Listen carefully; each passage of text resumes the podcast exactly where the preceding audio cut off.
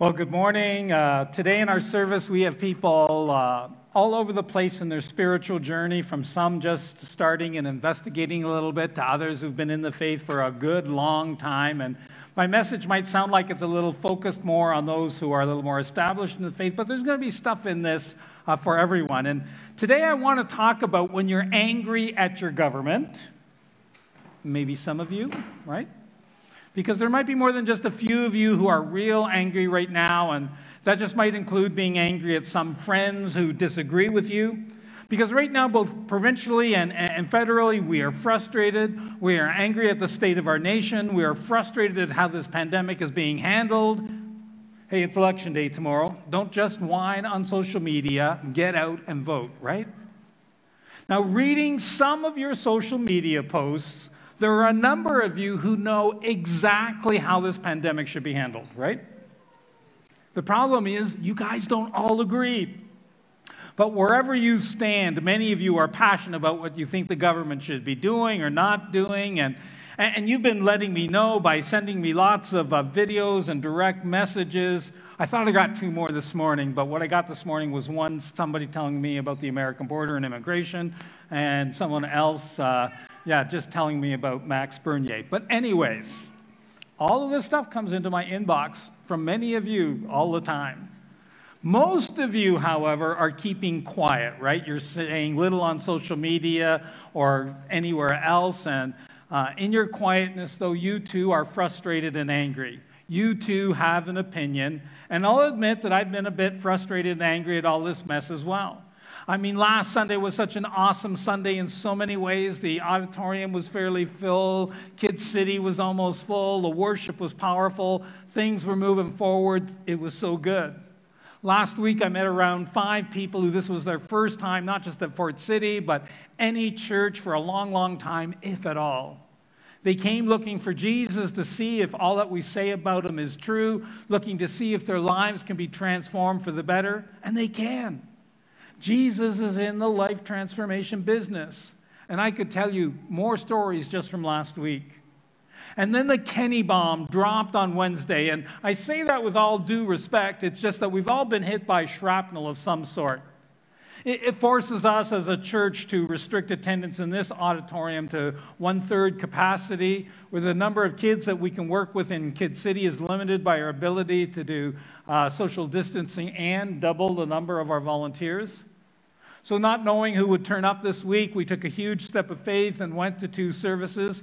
And that meant recruiting workers for two services instead of one. And these are tough days to recruit people to serve.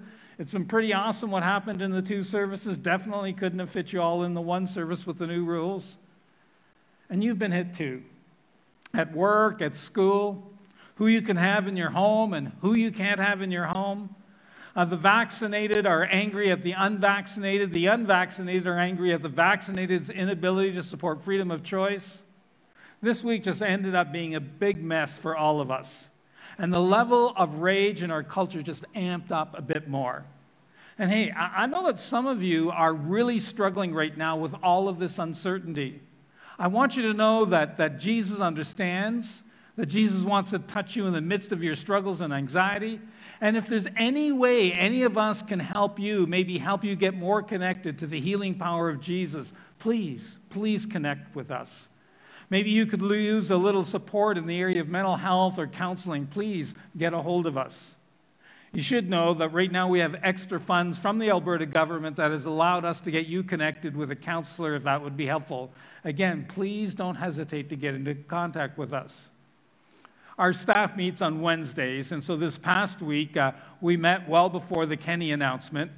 But the pandemic was center stage in our minds. At that meeting, uh, Lucas shared with a degree of passion, maybe even a touch of anger and frustration, uh, a social media post by Mike Frost. Mike Frost teaches at a theological college in Sydney, Australia, and has a bit of a worldwide uh, social media following among Christian leaders. Mike Frost said something like this what we've learned in the pandemic is that Christians can be evangelists. They can be loud, bold, passionate. They can be loud, bold, and passionate against COVID vaccines, or loud, bold, and passionate for being fully vaccinated. Christians are more than willing to speak up for what they believe in. Christians can be great evangelists for what they believe in. But then he goes on. Sadly, that does not include being loud, bold, and passionate about Jesus. Lucas said, Doug, I wanted to rant a bit while you were away, but I held back. Lucas is much wiser than me because I'm going to take on that rant. Now, now and then, okay? Just now and then, there's a time to rant in the name of Jesus for the sake of Jesus a little bit. And I think maybe now is the time for that rant for the sake of Jesus. Truth is, throughout this pandemic, Christians have been eerily silent about Jesus, but incredibly loud about vaccines, and that's on both sides. Friends, why are we being quiet about Jesus at a time when our friends and neighbors are more in need of him than ever? At a time when they're reaching out for help more than ever?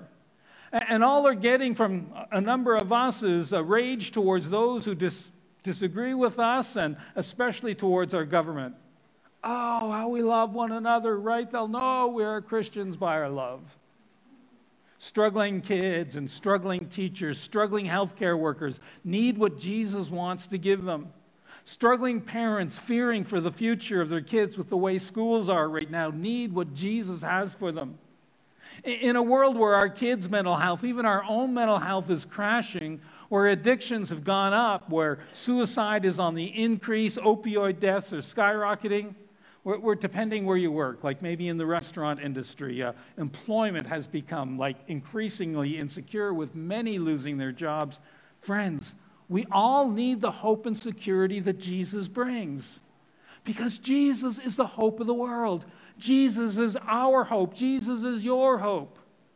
But the average Christian in North America has been far louder about where they stand on vaccines than they have been about Jesus, the hope of our world. Take a look at your own social media posts or the conversations you've been having with others. Is Jesus turning up? Is the hope of Jesus being sprinkled in there? You know, you don't have to be a jerk about Jesus to talk about him. He is the way through this pandemic mess. He is our healer, our deliverer. He changes lives for the better if we'll let him.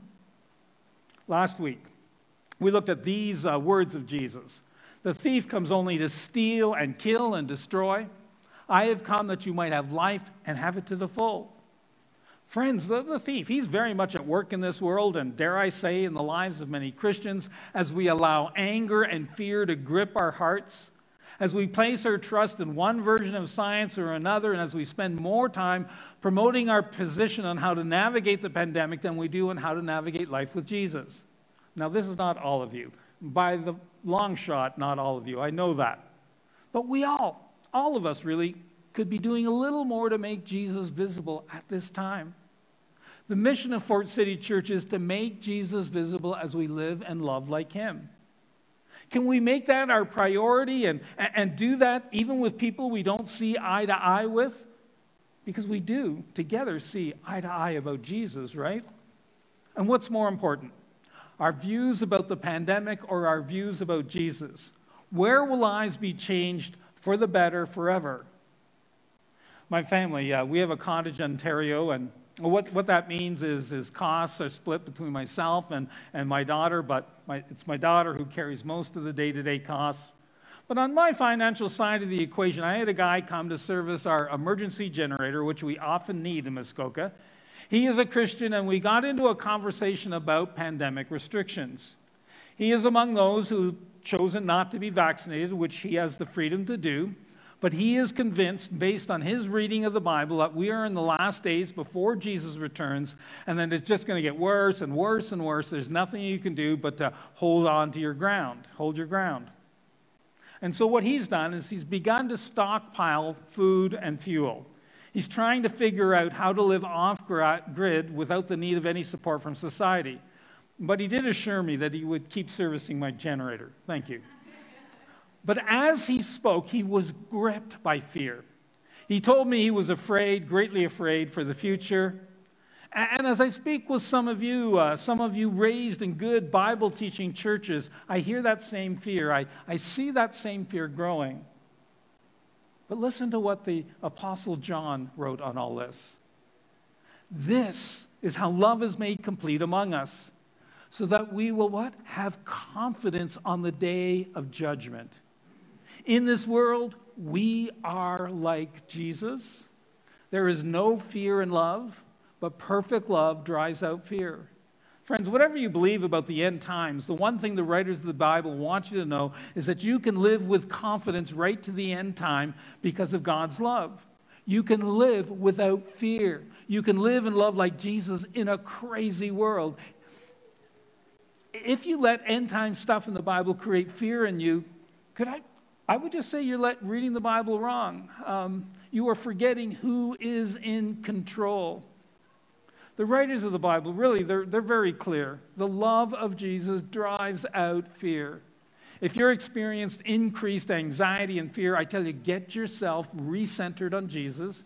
Get your focus on Jesus. Ask Him to fill you every day with His peace giving Holy Spirit because you can live with confidence without fear in the wildest of days because of Jesus. People, let's just live differently with Jesus in us. Let's be a no fear people. Would you ask Jesus to do that for you? And that means, you know, it would help if we had our eyes a little less on Kenney and a little less on Trudeau and a little more on Jesus. We need to center who we are and how we live on Jesus. We need to reconnect with Jesus who promised to give us life and life to the full. That includes peace, stability, confidence. We need to be much louder about the love of Jesus and how he can transform a life for the better, deliver from addictions, uh, bring stability in the midst of anxiety, heal the brokenhearted, set captives free. Then, wherever we stand on how this pandemic should be handled, wherever we land on the political spectrum, we need to be a people who make Jesus famous. A.B. Simpson is the founder of our church family called the Christian Missionary Alliance. He's a Canadian boy who founded a worldwide network of churches and ministries back in the mid 1800s. He wrote a hymn. It's awesome, but I won't sing it to you, but I will read a bit of it to you. Jesus only is our message. Jesus all our theme shall be. We will lift up Jesus ever. Jesus only will we see. And the, and the chorus goes Jesus only, Jesus ever, Jesus all in all we sing. Savior, sanctifier, and healer, glorious Lord, and coming King. Friends, we just need to get back to Jesus only. So, how do we do it? Well, here's one thing that Jesus says He says, You, that's all of it. You are the light of the world. A town built on a hill cannot be hidden. Neither do people light a lamp and put it under a bowl. Instead, they put it on its stand and it gives light to everyone in the house. In the same way, let your light shine before others that they may see your good deeds and glorify your Father in heaven. What is Jesus saying? The world is dark. And God has put a flashlight in this dark world, and that's you. The world is dark. The world is in trouble the world is wandering around in darkness, and God has been doing something amazing. He's put a light in the world, and you are that light. And, you, and did you see this? It's good. In the same way, let your light shine before others, others who are in darkness, in such a way that they see your good deeds. Let's see more of your good deeds than maybe even your social media posts. Here's what Jesus says you want to make a difference? Listen, do you want to be a light that attracts people like a light attracts bugs? Do you want to be a light where people go, Whoa, that is so different. That's kind of awesome. I think I like it, but it's a little weird, but it's awesome. You know, when you really do good things, it does weird some people out, but in a good way, right? But here's what Jesus says you got to do you have to live your life in such a way that they see your good deeds and after they see your good deeds, they begin to connect the dots and then glorify our Father in heaven. You got to make Jesus visible as you live and love like Him. You, you got to be more about Jesus than you are about your political and pandemic viewpoints. I'm not saying don't have those views, not at all, whatever they are. I'm just saying be more about Jesus. That's what's going to make a real, lasting, eternal difference. Hey, Here's the awesome thing about the history of the early church. in the time after Jesus died, in the time after Paul died, and history tells us that Paul was beheaded by the Roman Emperor Nero. So, after Jesus and Paul died, for the next 300 years of Christianity, the Christians began to get it right. I mean, Jesus was crucified on a cross, Paul was beheaded, so this is not a very friendly time politically to be a follower of Jesus. There was a lot in the world then that you ought to be fearful about. And end time speculation was huge. Even the Apostle Paul was convinced that he was living in the end times, and truth is, he was, and truth is, we are today, but that's for another message. But those early Christians, they just stayed laser focused on Jesus. And with that laser focus, they let their light shine by living and loving like Jesus. They did good deeds everywhere. In the first 300 years of the Christian faith, the Roman world was hit by at least three devastating plagues. This is all well documented. As the death toll rose astronomically, the average Roman without any real solid faith, they had all these gods they followed, but they weren't sure about them and they weren't sure about the afterlife. And so when all this started to happen, they were just gripped by panic and incredible fear. They were afraid to die. There was this huge exodus from the cities as they abandoned the sick and the suffering to die in the streets. But not so the Christians. They were a Jesus focused, no fear people. They did not fear what would happen if they died, their eternity was secure. So once the Christians cared for their own, and they did care for their own, they then went out and cared for the average Roman who had been left out on the streets, the babies and the children, the old and the infirm. They let their light shine in such a way that many, many Romans in these plague filled cities survived. Many lived only because of the Christians. And many, of course, died. Marcus Aurelius, the emperor you uh, heard about when you watched the movie Gladiator, he was an actual historical figure, but his son didn't strangle him like in the movie. He died of the plague. And he writes a letter that on some days, over 5,000 bodies were taken out of Rome because of the plague. The plague would annihilate entire cities.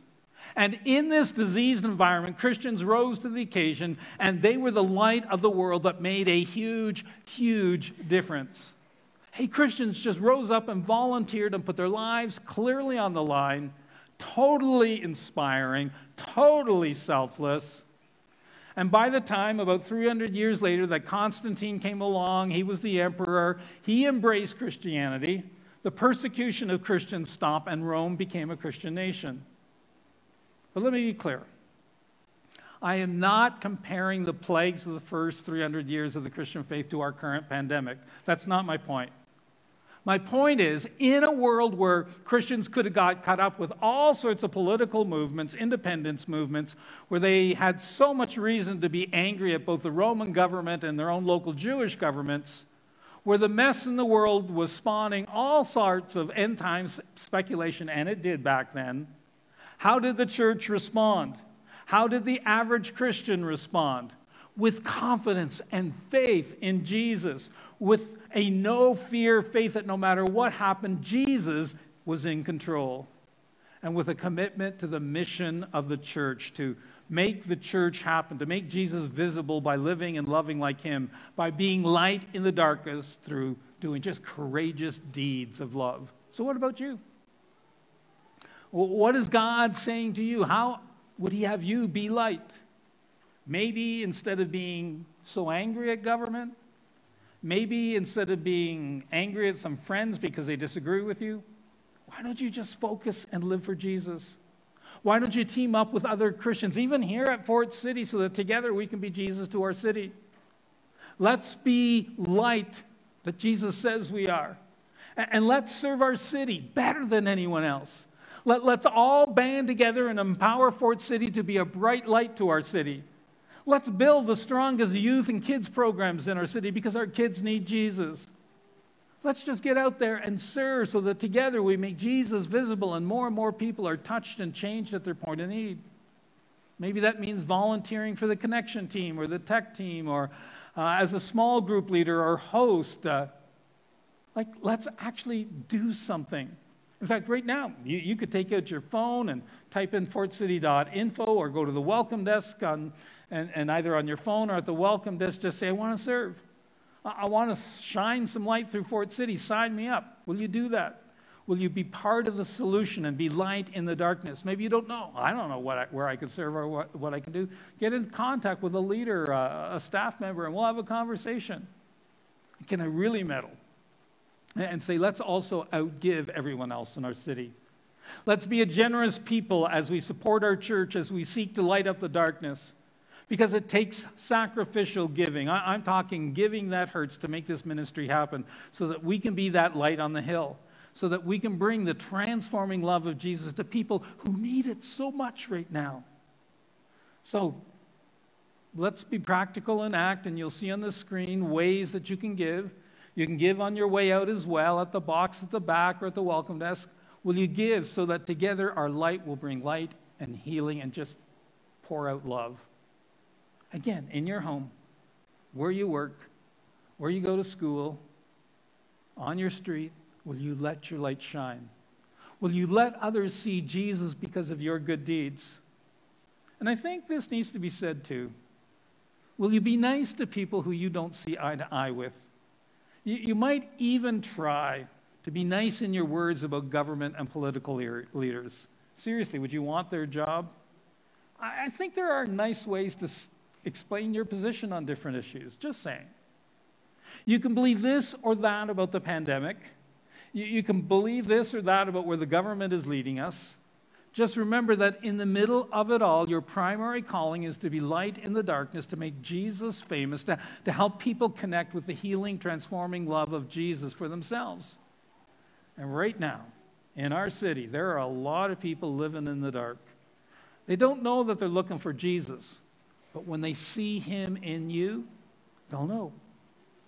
You ready to be light in this dark world and let people see Jesus through you? You join me for prayer, and, and as I pray, this is a prayer that you can pray along with me. This is a commitment you can make um, to Jesus uh, to get involved with what he's doing in our world. So let's pray together and just say this to Jesus Yes, Jesus, you can count on me. Will you tell him that? My commitment right now is to be light in the midst of darkness.